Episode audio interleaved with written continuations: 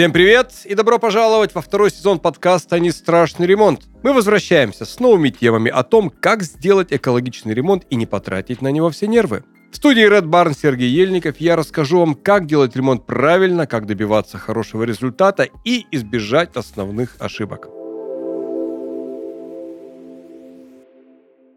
И у нас сегодня очень важный гость. Я рад приветствовать в нашей студии Романа Брюханова.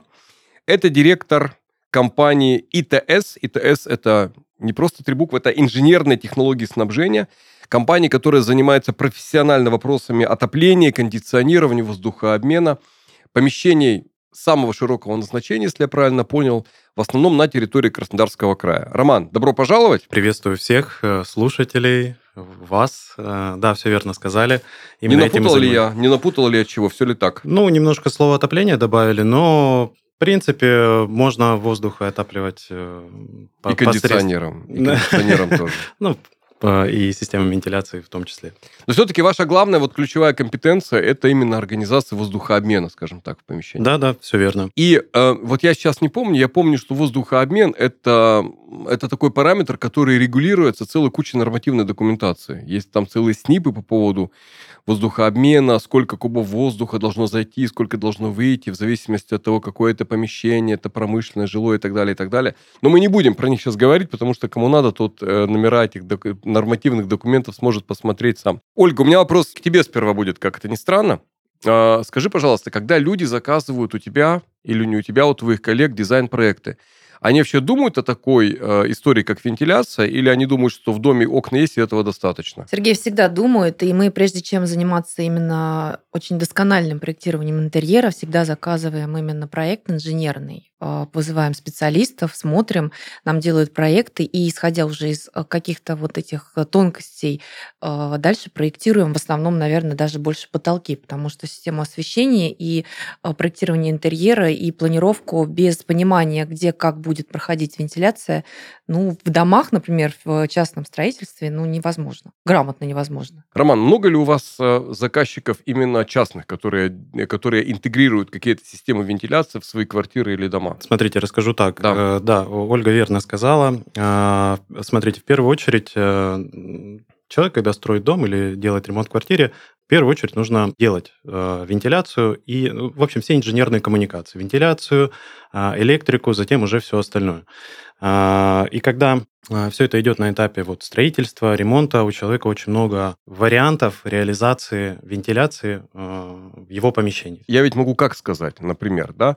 Ну вот, смотря за опытом своих коллег и друзей, что зачем мне планировать какую-то вентиляцию у себя дома, если у меня будут окна, я просто буду делать там сквозное залповое проветривание, это вполне достаточно. Запомню этот вопрос, на предыдущий отвечу, вы спросили... Да, хорошо, по поводу частных заказчиков. Частных заказчиков. Я расскажу именно про Краснодарский край. Хорошо. Здесь, конечно, есть нюанс. У меня был опыт работы, мы работали в Самаре, определенное время я работал, и определенное время пару объектов делали в Москве. Все эти регионы, они радикально отличаются менталитетом, климатом и как бы взглядами людей на ремонт, вентиляцию, свежий воздух и тому подобное. Как это выражается? Вот, к примеру, взять Самару, это как бы регион с таким суровым климатом. Вот в феврале летал, отсюда из Краснодара вылетаю, все ходят там, даже в шортах выходили люди, туда прилетают, там минус 16. И там люди, когда делают ремонт, строят дома, у них уже даже заложено это в менталитете, они не проветривают окнами, это невозможно. То есть ты 15 минут попроветривал окном, и весь твой энергоэффективный дом просто вот деньги на ветер. Это вот люди, ну, сейчас я на 15 минут открою, и этот холодный воздух, он аккуратненько так опускается, сейчас же радиаторов уходит от радиаторов больше к теплым полам, и все это благополучно вымораживает. И люди там, они больше склонны к вентиляции. Они понимают, что это, они знают, что это, они готовы за это платить. А здесь, в Краснодарском крае, у нас менталитет другой. У нас очень жаркий климат, теплый климат, да, в приоритете кондиционирование. И вентиляция, у людей пока еще нету вот такого понимания, нужна ли мне вентиляция. Пока еще не пришли к этому, дескать, ну, это же Кубань, там, это солнце, край, жара, свежий воздух, река, но никто не задумывается, что вот кто строит дом на Кубани, Допустим, он говорит, да, у меня дом там в 50 километрах от города, давайте вы мне кондиционеры только поставите, вентиляция мне не нужна. Но не нужно забывать, что люди тратят огромные деньги на то, чтобы их дом был энергоэффективным. Самые лучшие окна ставят, супергерметичные, суперэнергоэффективный утеплитель, суперэнергоэффективный кирпич. Человек ждал 2 месяца, человек, который его положит, а проветривает дом, окна, открывая окно. Да, можно открывать окна, проветривать окнами, это всего лишь инструмент, вопрос комфорта.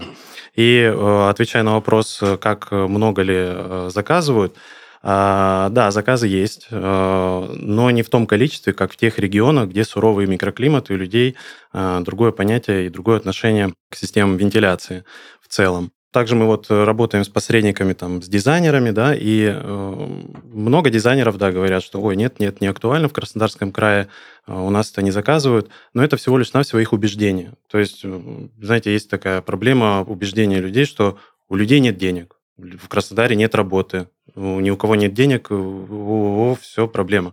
Это заблуждение. Есть много людей, у кого есть деньги, есть много людей, которые заботятся о своем комфорте, потому что вентиляция – это комфорт. Вы можете отказаться от вентиляции, но не можете отказаться от отопления в доме или от водоснабжения. Это жизненно необходимо. Вот. Но в Краснодаре много людей, которые могут себе это позволить, которые хотят это. Поэтому заказы есть, но они меньше, чем в других регионах с суровым микроклиматом. Но можно ли сказать, что со временем все-таки отношение человека к вентиляции, к сознательной вентиляции, не стихийной, а вот именно сознательной вентиляции, управляемой вентиляцией своего дома стала меняться, и организация такой вентиляции, она постепенно становится, ну, как бы вот органичной частью наших представлений о том, каким должен быть хороший ремонт. Вот у меня такое ощущение складывается, особенно, как вот вы правильно сказали, в регионах с таким не очень, таким мягким климатом, как в Краснодаре. Да, ну, смотрите, популярность вентиляции, она прям, бум ее был вот в период пандемии, в 20-х годах, потому что начали активно продвигать вот эту тему, что микробы вокруг нас, эти все вирусы, они в воздухе, нужно сидеть дома, и чтобы свежий, чистый воздух, он был у вас дома. И вот с тех пор вырос спрос на эту услугу, и вся популярность пошла, ну, само собой, со столицы. Как бы это приоритет был в Москве, в регионах это так постольку-поскольку, кто знал, тот знал. А вот с 2020 года количество вот продаж, работ, объектов значительно увеличилось. Будет ли это вот настолько естественно рассматривать вентиляцию в ремонте, как вот, допустим, ну, все знают, что в ванне надо по-хорошему плитку положить, да? По вентиляции, чтобы вот такое понимание пришло, мне кажется, тут нужно больше, не знаю, какой-то рекламы проводить. Разъяснительная работа. Разъяснительная, да, потому что вот к нам, к примеру, обращаются, дескать, человек, вот у меня дом там 300 квадратов, я хочу вентиляцию только на зеленых воздуховодах. Я сейчас объясню, что это значит. Только на зеленых воздуховодах. Мы такие, вы уверены? Да, все, мне не важно, вот там, я хочу приточно-вытяжную, только на зеленых воздуховодах. Ну, хорошо, точно, уверены, да. Что это значит?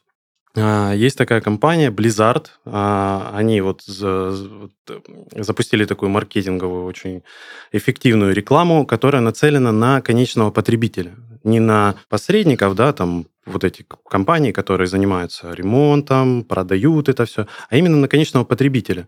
Что это такое? Они рекламируют, что у нас самые лучшие воздуховоды с антистатическим покрытием, с антибактерицидным, особенно в период пандемии они там выстрелили, потому что они вот одно слово антибактериальное. Антибактериальное покрытие, антистатическое, там нет пыли, там ничего. И они просто сыграли вот на всех заблуждениях людей, что, дескать, там во всех воздуховодах плесень, пыль, на страхах людей сыграли, и они были нацелены на конечного потребителя. И человек не знает про вентиляцию вообще ничего, но он знает, что ему нужны зеленые воздуховоды. А то, что они стоят в 4 раза дороже, это самая дорогая система с коллекторами. Да, он самый маленький, у них самые маленькие воздуховоды там, 65 миллиметров, самый маленький. Но то, что там коллекторная такая коробка, в которой еще вот таких вот 15 этих воздуховодов, и где-то нужно будет опускать потолок еще сантиметров там на 40, ему не важно. Ему важны зеленые воздуховоды, и у него, чтобы не было бактерий. Но любой воздуховод эту функцию выполняет, потому что, когда ты делаешь вентиляцию, у тебя всегда есть система фильтрации, в воздуховоде ничего быть не может. Это вот, отвечая до сих пор на тот вопрос, к тому, что они нацелены на конечного потребителя. Вот если производители вент-установок, вот моноблочных, наборных, ну, в домах это моноблочные всегда, если они будут нацелены на конечного потребителя, будут стараться рекламироваться, как-то доносить им эту философию, тогда да. Потому что у нас в городе вы можете на каждом углу встретить на баннере, на плакате рекламу кафеля крутого кирпича, натяжного потолка, там, машины будут расклеены с натяжными потолками и тому подобное, но нет ни одного баннера, где бы рекламировалась там, моноблочная приточная установка там, русского производства Турков. Нет. Потому что это сложный продукт, его нужно разъяснять. А вот так просто на баннере ты его, человек не поймет. Человек поймет натяжной потолок, а вот установку приточно-вытяжную Турков на 600 кубов с роторным рекуператором, он не поймет, что это такое. Я тоже не понимаю. Вот я сейчас слушаю, я понимаю примерно половину. Это не делает это менее интересным, но я понимаю, о чем идет речь, но не понимаю детали. Оно, в общем-то, и, наверное, не нужно, потому что мы в этом... люди начинают в этом разбираться тогда, когда начинают заниматься уже этим. Что касается вот вентиляции, поскольку моя работа связана с оконными технологиями, то в Европе эта проблема мега актуальна. Почему? Потому что, с одной стороны, у них другая стоимость энергоносителей. Особенно сейчас это ощущается.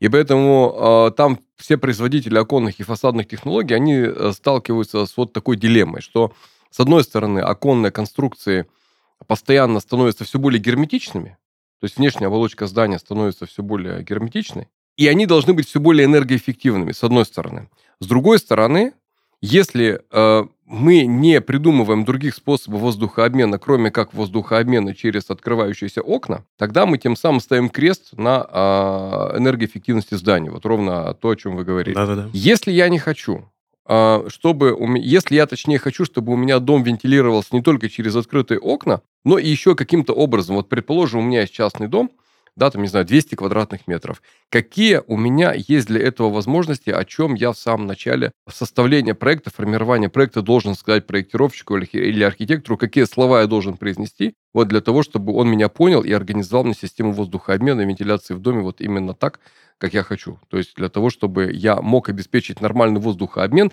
без участия ограждающей конструкции. Ну, смотрите, да, в первую очередь заказчику нужно самому понять, что ему нужно в плане, какое качество воздуха. Я разделяю качество воздуха на три типа. Это низкое качество воздуха, это я к ним отношу это вот через бризеры, клапаны, то, что вы говорили, это низкое качество воздуха, среднее качество воздуха и какой-то премиальный сегмент качества воздуха. Нужно в первую очередь... исполнителю, к которому обращается заказчик, ему нужно четко составить техническое задание, объяснить ему в идеале, чтобы уже был дизайн-проект, чтобы уже было понятно, где будет спальня детская, где будет спальня мастер-спальня, где будет гостиная, где будет стоять кровать, чтобы понимать, как диффузоры ставить. Да? В идеале, чтобы уже был дизайн-проект. Затем нужно дать понимание, какое качество воздуха вам нужно. Вот про нормативы вы говорили. У нас до сих пор бывает строят дома по нормативам, где закладывается то, что окна деревянные, и приток воздуха осуществляется через неконтролируемый воздухообмен, через естественные неплотности оконных стыков, это называется. Да. Это вот поэтому... Да, когда мы проект делаем, мы в проекте, безусловно, всегда, там же мы указываем ссылки на эти СНИПы, нормы, но мы всегда оперируем качеством воздуха, которое нужно заказчику, и шумность. Потому что когда вентиляция шумная, это никому не нравится. То есть, а чтобы она была не шумная, нужно соблюсти очень, это целая там магия, соблюсти все эти нюансы. И вот нужно исполнителю донести мысль о том, что хочет заказчик. Потому что, допустим, для человека, который ведет такой, умеренный образ жизни, спокойный, просто сидит там дома, чилит. Ему достаточно, в принципе, и 30 метров кубических в час, обеспечивать подачу воздуха. Человек, который занимается физнагрузками, который активно проводит время у себя дома, ему бы желательно 60 метров кубических в час подавать. Это уже такое средневысокое качество воздуха. В идеале бы еще больше подавать. А уже отталкиваясь От этих данных составляется таблица воздухообмена. Все начинается с таблицы воздухообмена. То есть мы четко там рассчитываем, что сюда столько-то подавать, туда столько-то убирать. И вот мы получаем цифры, что нам нужно там, 400 метров кубических в час подавать, 400 метров кубических удалять. И уже отталкиваясь от этих данных, мы подбираем вент-установку. Нам нужна вент-установка на 400 метров кубических в час плюс небольшой запас, потому что эти показатели это при нулевом сопротивлении, когда просто вот установка, и с нее сразу выходит воздух. Да? Но нужно понимать, что еще и сеть воздуховодов, диффузоров, и это все создает сопротивление по скале. Поэтому чуть-чуть запасом всегда берется. А большой ошибкой является, когда заказчик говорит исполнителю: слушайте, у меня дом 200 квадратных метров, вот мне на 200 квадратных метров вент-установку посчитайте. И самая большая ошибка – это когда просчет идет не от объема необходимого воздуха, который вот вам нужен, а от квадратуры помещения, потому что это неправильно, это некорректно. Угу. И вот заказчики очень любят... Вот заказчик обращается, допустим, вот к первому, говорит, у меня 150 квадратных метров, приточно-вытяжную мне сделайте, вентиляцию. Обращается к первому, говорит, 1 800 000. О, дорого. Идет к другому. Говорит, вот то же самое говорит, сделайте мне. Сколько это будет стоить? Он, 600. О, нет, дорого. Идет на Авито к какому-нибудь интересному персонажу, и кто-то говорит, 200. О, 200, класс, беру.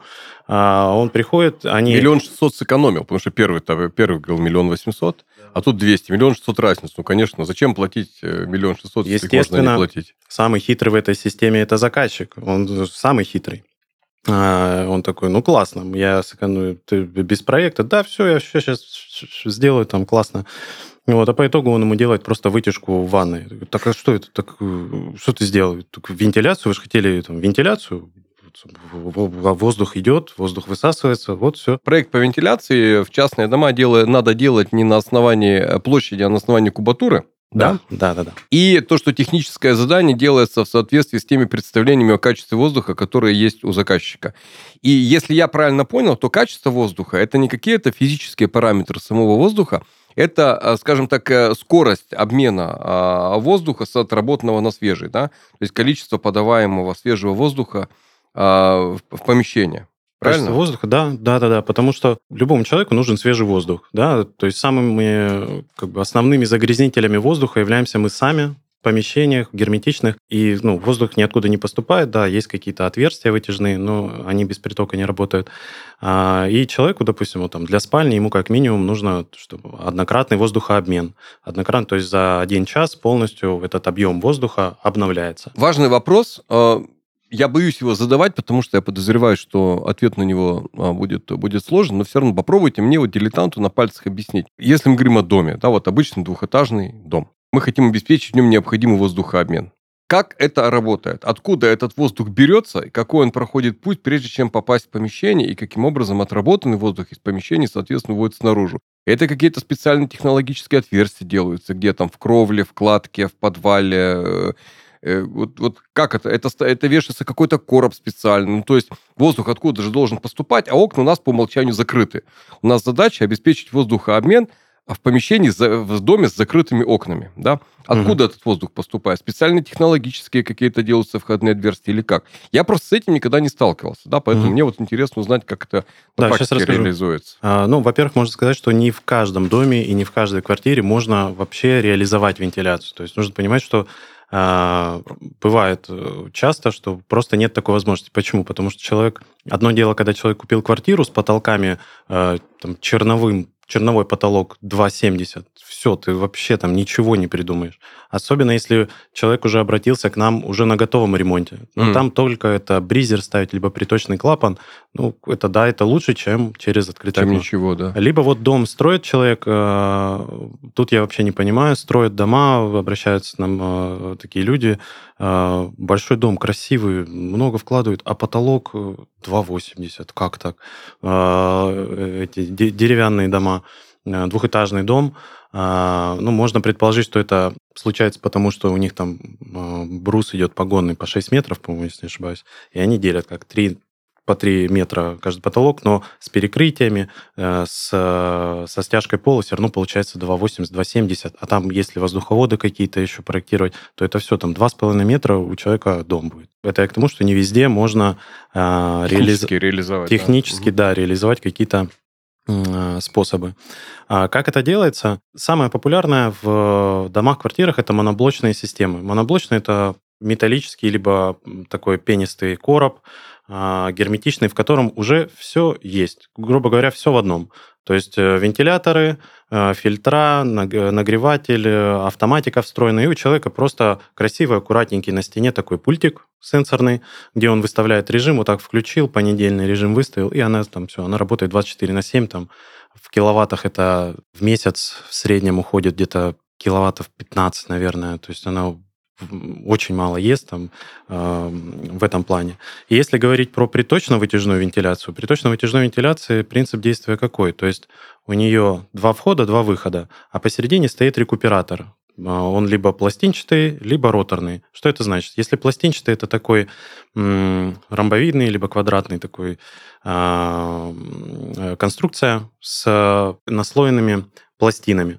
И воздух, который поступает с улицы, он проходит через эти пластины, и воздух перекрещивается, вытягиваемый с дома, они пересекаются в этом пластинчатом рекуператоре и обмениваются температурами. То есть, грубо говоря, в наружной стене дома делаются технологические отверстия, да, через которые воздух и поступает, и выводится. Понятно, что это не выглядит как дырка в стене, да? Да-да-да, там решетка идет. Там решетка. Угу. Да, и получается снаружи дома 2 отверстия. Одно для притока, одно для вытяжки. И тоже еще нужно понимать архитектуру здания, потому что эти отверстия, их нельзя располагать близко друг к другу. Они должны быть максимально разведены, потому что из одного забирается, из другого выбрасывается. В идеале, наверное, на разных сторонах дома, наверное. Ну, в идеале, да, как-то вот с одного угла либо приток, с другого вытяжка, либо, если это на чердаке, очень удобно на кровле вот так буквой «В». В одну сторону приток, в другую вытяжку. Вот. А снаружи это дизайнерских решеток огромное множество, там хоть в цвет, хоть как угодно можно эту решеточку поставить. Нужно, опять же, заказчик должен сперва понять, что ему нужно, потому что очень популяризировали приточно-вытяжные вентиляции с рекуператором. Да, это классно, эффективно, но как бы в нашем климате можно обойтись и, в принципе, только приточкой. То есть это вот такая же моноблочная установка, но она только на приток. Это одно отверстие снаружи, она подает воздух, а уже удаляется он через такие умные вентиляторы, маленькие в санузле, в постирочной. А сами эти установки, они устанавливаются, опять же, в зависимости от задачи, размеров, потому что они есть вот как вот половина комнаты данной, либо вот такие маленькие компактные. То есть их можно под потолок в гардеробную, их можно в санузел под потолок. В санузле, в принципе, не так обидно опустить сильно потолок. Можно туда или в гардеробную. Но если какие-то брать дом, в доме обычно есть подвал или какая-нибудь котельная. Можно это все располагать в котельной. И также из котельной через стенки выходить. Я понял, что одним из распространенных технических препятствий для того, чтобы реализовать полноценную систему вентиляции, являются вот низкие потолки как раз. Потому что если потолки низкие, то воздуховодом просто негде будет стать. Да, нет, можно разворачиваться по-разному. Вариантов много. Можно не по всей комнате вести воздуховоды, а через какие-то помещения, где не жалко сильно опустить, идут воздуховоды, они входят в соседнее помещение, где жалко опустить.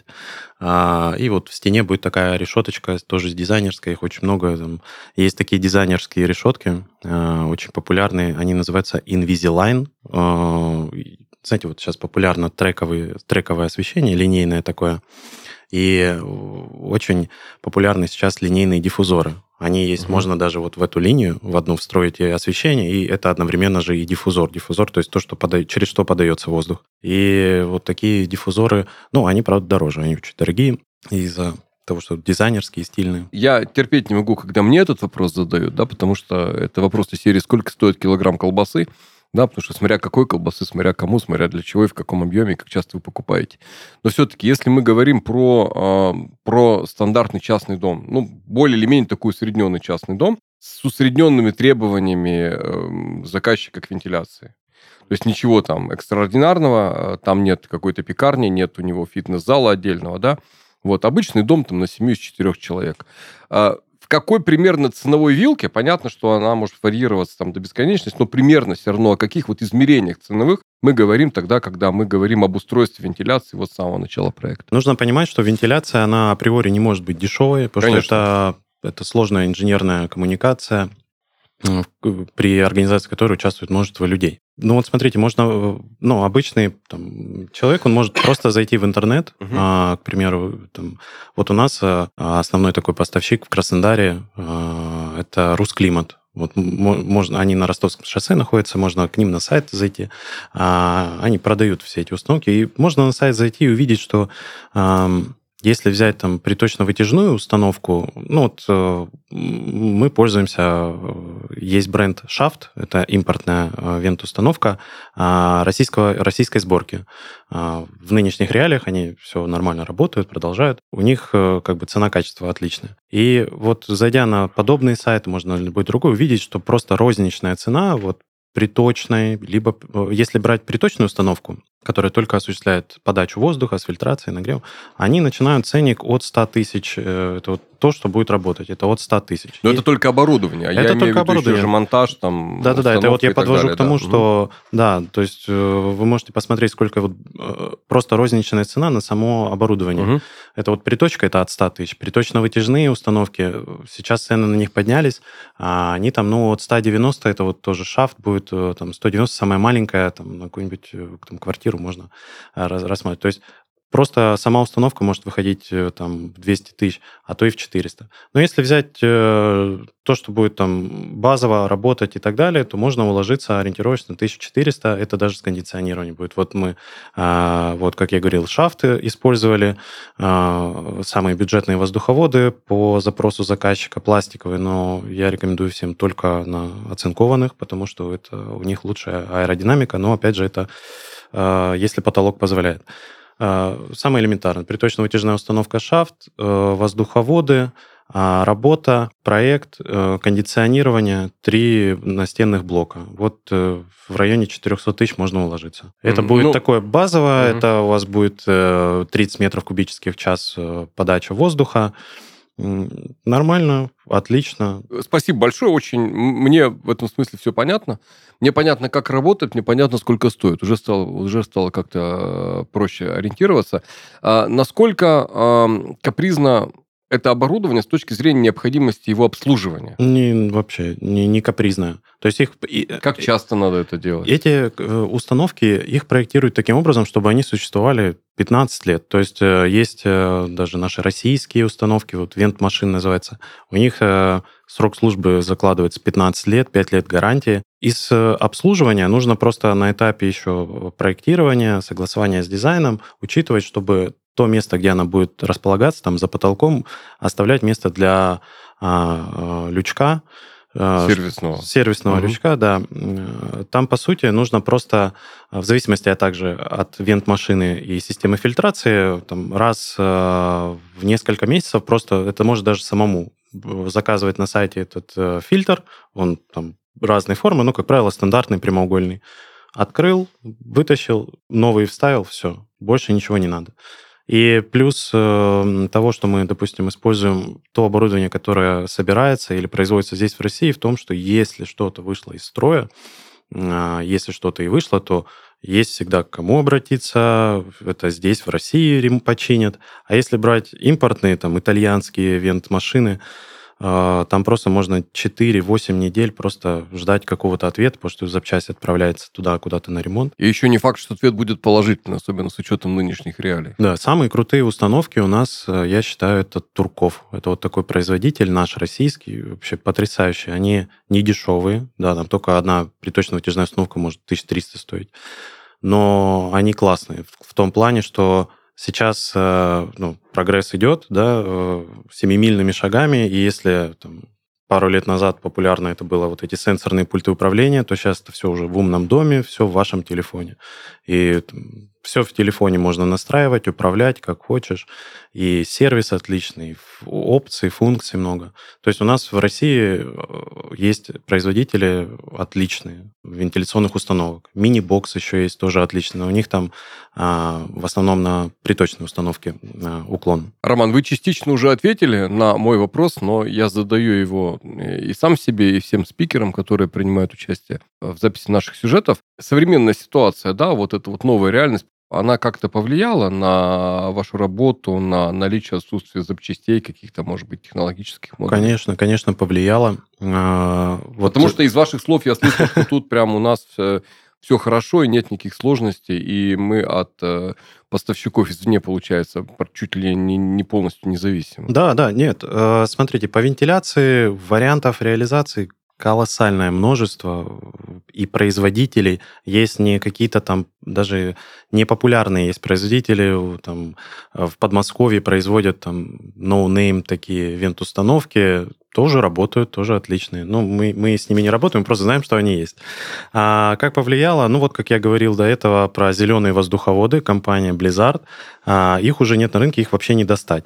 Но без проблем есть аналоги, есть, еще можно где-то урвать Blaufast называется, Blauberg, но тоже не факт, тоже втридорого стоит. У них синие воздуховоды. У тех зеленые, у этих фишка синие воздуховоды. Но есть российское производство, они белые. Вот у нас белые воздуховоды. Есть аналоги, тоже там такая no-name компания, но они есть, производят, можно и в 4 раза дешевле. Проблема еще сталкивается с тем, что к нам, допустим, обращается заказчик, у которого уже есть проект. То есть какая-то питерская компания, допустим, сделала проект дома, но проект был сделан еще аж в 2020 году. То есть, стройка — это длительный процесс, да? Там от проекта до реализации может очень много времени. Несколько лет может пройти. Может, да. Несколько лет пройти, да. И к нам обращаются и говорят, вот за голову хватаемся, что делать? Тут в проекте они запроектировали там вент-установки там, чешские, которых у нас в стране одна осталась. Вот мы нашли одну в Москве, но заказчик что-то передумал, говорит, нет, давайте уже что-то другое. И мы вот подбирали под проект, это надо заново пересчитывать, потому что когда делается проект, подбирается определенная вент-машина под определенные давления, сопротивления. В общем, всегда можно выкрутиться, мы нашли другого производителя, и все нормально. То есть всегда можно найти сейчас аналоги, но просто сейчас обращаются, да, с проектами, которые есть, которые сделаны были давно, и приходится эти проекты пересчитывать, потому что поставок уже нет.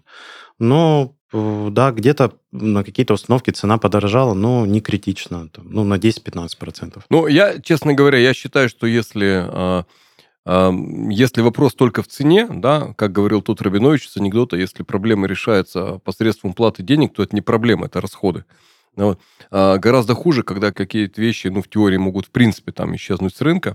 Но я пока, честно говоря, не встречал таких направлений, когда можно было бы сказать, там, все пропало, и выхода нет, и что делать непонятно. Но исключение пока, может быть, это автомобилестроение, да, потому что тут непонятно действительно, что сделать со своими старыми машинами, если там запчасти к ним сейчас получить такая достаточно большая проблема. Я смотрю, что в сфере строительства, ремонта, дизайна это не так уж и сложно, как я себе представлял. Можно заменить все под запросы, под бюджет. Везде можно найти аналоги. Можно ли говорить о том, что у потребителя есть какие-то мифы, да, какие-то мифологические представления о вентиляции, какие-то распространенные заблуждения? Очень много. А какие? Расскажите Самые первые – это... То, что вентиляция не нужна, можно окнами ограничиться. Это не миф, это, как я говорил, это инструмент.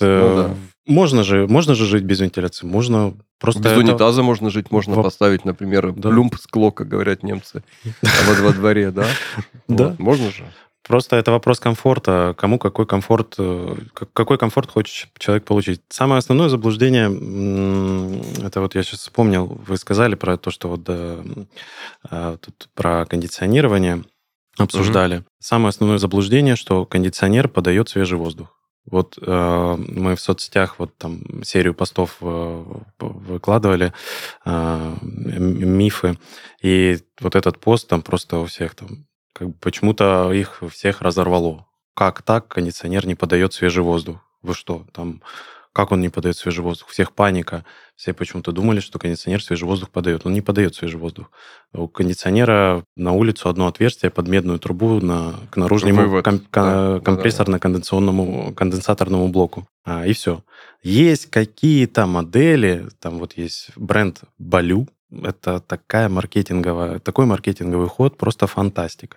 Он подает максимум там 12 метров кубических в час, 12. Это ниже вообще всего, что только можно. И это при условии, что нулевое сопротивление. То есть вот просто он сразу засосал этот воздух и выплюнул. Но с учетом длины трубки, это, дай бог, будет 7, а то и 5, а вы переплатите за это просто колоссально. Особенно вот бренд Daikin есть.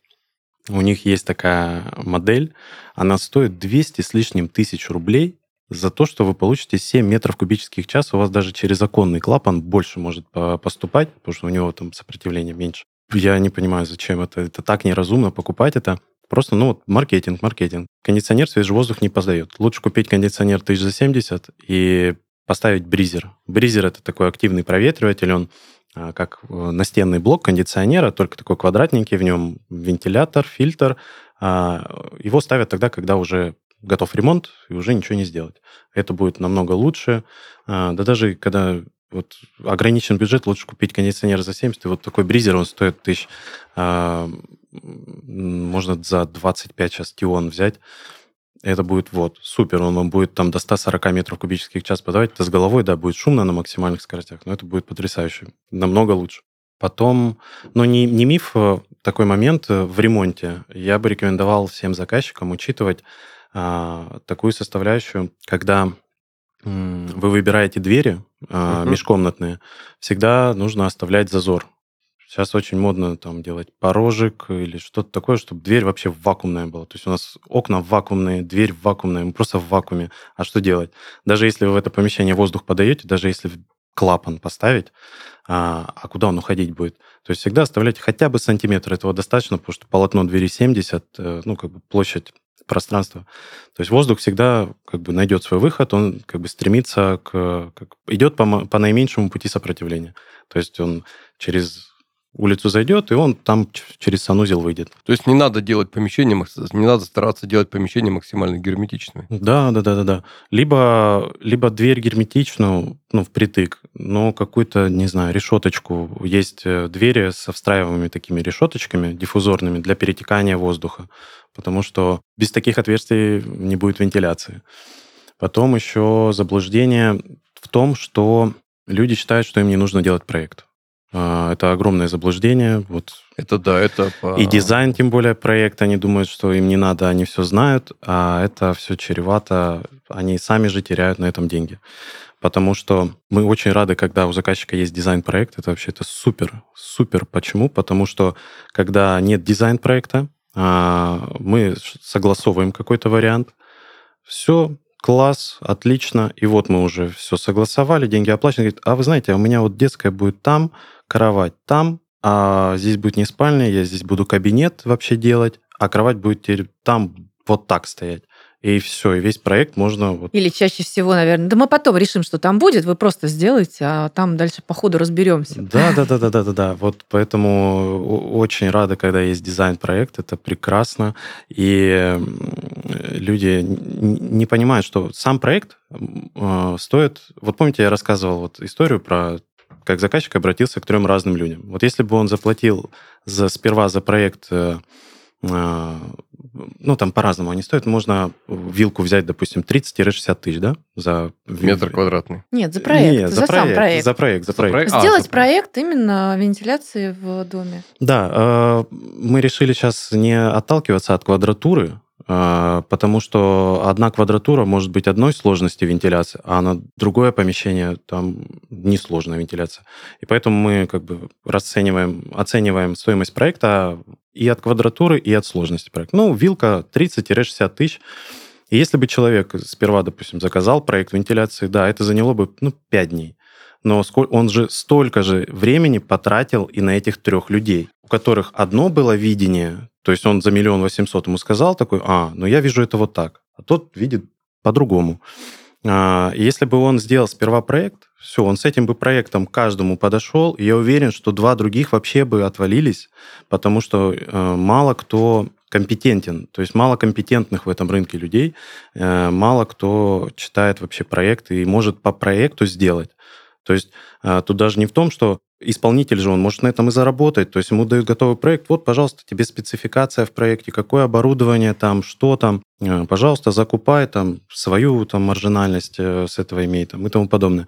Но они, ой, не-не, мы с проектом вот это работать не будем. И большая ошибка в том, что люди не хотят тратиться на проект, потому что они эти же деньги сэкономят, потому что без проекта невозможно, вообще невозможно, вот как ни старайся, невозможно сказать точную сумму, точно сказать, сколько уйдет метров воздуховодов, а сколько там будет переходов, потому что переходы, они все нестандартные, они все на заказ изготавливаются, нет магазина переходов. Они эти же деньги сэкономят в том плане, что без проекта они там что-то закупят, а потом целую газель этих воздуховодов увозят. Говорят, да, не переживайте, мы себе на склад завезем. А за чей счет? За ваш счет, пожалуйста. На этом бы они уже и сэкономили. Понятно. И с проектом бы нашли бы компетентных людей. Понятно, очень интересно. Ну что, дорогие друзья, у нас сегодня в гостях был Роман Брюханов, директор компании ИТС, инженерные технологии снабжения, компания, которая занимается профессиональным воздухообменом. Роман, большое вам спасибо. Да, спасибо вам. Было очень интересно. Подкаст «Не страшный ремонт», посвященный обустройству комфортного жизненного пространства вокруг нас, подошел к завершению своего очередного выпуска. Мы желаем всем вам чистого воздуха, здоровья, мира. И если у вас есть вопросы, то задавайте их с удовольствием нам, а мы либо ответим сами, либо найдем возможность переадресовать ваше обращение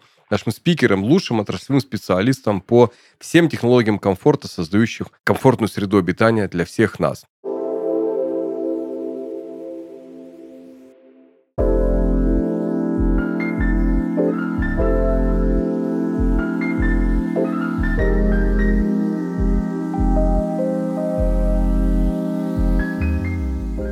Это был подкаст «Не страшный ремонт». Не забудьте подписаться на нас, чтобы не пропустить следующие выпуски. До новых встреч!